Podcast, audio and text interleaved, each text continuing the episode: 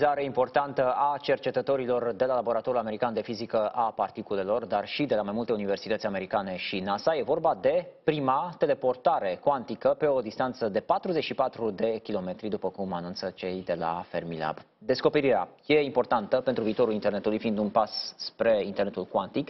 Despre acest subiect stăm de vorbă chiar acum cu fizicianul Cristian Presură. Bună seara, mulțumesc tare mult că sunteți cu noi și la mulți ani, noul an! Bună seara și la mulți ani tuturor celor care vă privesc acum. Explicați-ne această descoperire, domnule uh, Presură, cât de importantă este această realizare, cât de diferit sau care este diferența dintre o teleportare clasică, dacă putem să-i spunem așa, și una cuantică? Urmărind imaginile pe care le-ați arătat cu traficul de pe Valea Prahovei, mă imaginam că trecerea de la internetul clasic la cel cuantic este ca acea construcție de care vorbea domn primar, de la situația actuală de pe Valea Prahovei la autostrada pe care cu toți o visăm pe Valea Prahovei și în alte părți din România. Este vorba, desigur, de un pas înainte, pentru că la ora actuală avem în lume calculatoare cuantice care sunt capabile să facă lucruri uimitoare, iar aceste calculatoare cuantice ar trebui să vorbească între ele pe viitor. Și pentru asta avem nevoie de internet cuantic, ca să ducem datele cuantice dintr-o parte în cealaltă, în așa fel încât calculatoarele cuantice să lucreze toate la unison.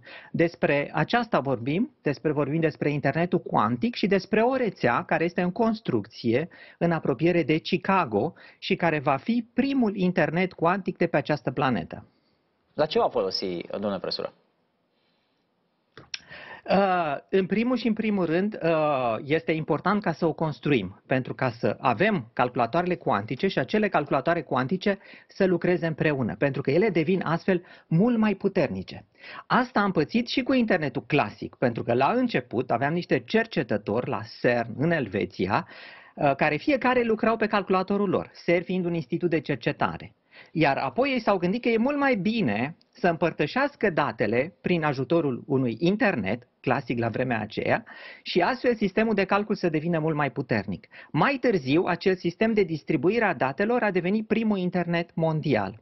La fel se întâmplă și aici cu calculatoarele cuantice. Dacă avem un singur calculator cuantic, el poate să facă niște calcule, dacă avem mai multe calculatoare cuantice care împărtășesc datele, ele pot să construiască și să, să facă lucruri mult mai, mult mai bune, să analizeze, de exemplu, situații de cercetare mult mai bune, să construiască medicamente mult mai bune, să, să studieze tot felul de, de lucruri mai teoretice, cum sunt, de exemplu, stările energetice ale atomilor, sau mai practice, așa cum sunt medicamente sau materiale noi.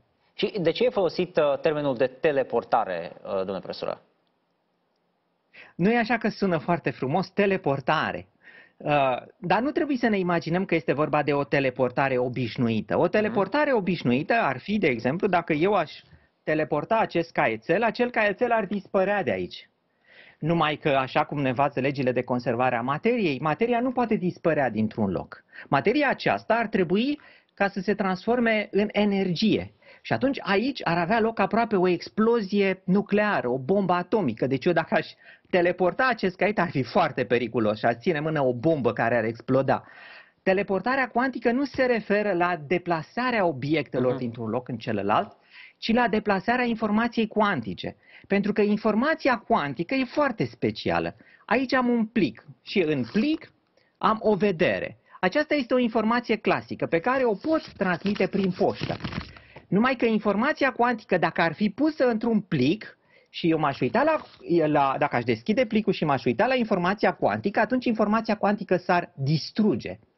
De aceea, informația cuantică de la un calculator la celălalt trebuie trimisă prin niște plicuri care sunt întotdeauna închise, în așa fel încât nimeni să nu se uite în interiorul plicului și să, uh, și să deschidă uh, informația. Asta face foarte dificilă transmiterea informației cuantice dintr-un loc în celălalt și asta face foarte dificilă apariția internetului cuantic. Tocmai, să nu se distrugă informația, materia, nu ceea ce transmitem dintr-o parte în alta, să nu alterăm. Dar știți ce să ne mai explicați, domnule Presură, vă rog? Cum s-a ajuns până la urmă aici? Adică ce înseamnă cercetarea în jurul acestui domeniu? Înseamnă o cercetare de lungă durată, pas cu pas și cu foarte mare atenție. Pentru că informația clasică care se transmite prin intermediul clasic la ora actuală se, se transmite prin intermediul laserilor. uh-huh. și prin intermediul fibrelor optice. Informația uh, stocată în razele de laser circulă prin intermediul fibrelor optice. Informația cuantică trebuie transmisă prin intermediul particulelor de lumină. Deci nu al unei raze de lumină, ci prin intermediul unei singure particule de lumină care se numește foton. Asta face pe de-o parte posibil să folosim infrastructura existentă, pentru că putem să folosim fibrele optice pe care le aveam înainte. Asta s-a încercat și acum la Chicago și s-a demonstrat încă o dată că lucrul ăsta este posibil. Deci putem să folosim infrastructura existentă, numai că avem nevoie de aparatură mult mai bună, pentru că de data asta trebuie să trimitem foton cu foton și niciun foton nu trebuie să se piardă și mai ales să nu poată fi citit. Și de fapt această aparatură ce face? Codează, decodează, transmite mesajul cu anumită rapiditate? Care e esența ei, rostul ei? Adică e ceea ce face, ceea ce știm în acest moment, practic, nu? Aparatura cu care ne înconjurăm în fiecare zi. Da, exact. Deci la nivel uh, mai mare, într-adevăr, este vorba de un sistem de codare, pentru că informația cuantică din primul calculator cuantic trebuie codată în acești fotoni, după care acești fotoni sunt trimiși prin fibra optică unu câte unu, ea ajunge la cel de-al doilea sistem de detecție, este decodată și uh, pusă în al doilea calculator cuantic.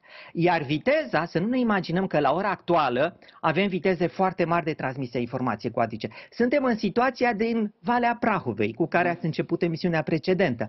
La ora actuală, această realizare care este extraordinară pentru ziua de astăzi, da, din Chicago, din America, acest mini-internet cuantic a reușit să transmită date cu o frecvență de ordinul la câtorva herți, adică doar câțiva qubits cuantici pe secundă, unul câte unul, unul câte unul, abia câte o mașină între ghilimele reușea să scape și să meargă mai departe. În cât timp, acum poate nu știu dacă există experiențe anterioare, dar în cât timp ajung astfel de descoperiri în utilitatea publică, în, în viața de zi cu zi, domnule Presură? E vorba de zeci de ani. La fel s-a întâmplat și cu calculatorul clasic. Calculatorul clasic a apărut prima oară în anii șaizeci, deci acum mai mult de cincizeci de ani. A apărut în anii șaizeci, era mare cât un dulap și costa milioane de euro. Pentru ca acel calculator să fie miniaturizat în așa fel încât fiecare dintre noi să-l avem pe masă, a durat aproape patruzeci de ani și apoi au, au mai trebuit să mai treacă încă treizeci sau au mai trebuit să mai treacă încă vreo zece ani de zile pentru ca să avem internetul clasic pe care îl cunoaștem. Deci una peste alta vorbim de aproximativ cincizeci de ani. Mulțumesc tare mult, o plăcere ca de fiecare dată, fizicianul Cristian Presură în direct la Digi douăzeci și patru.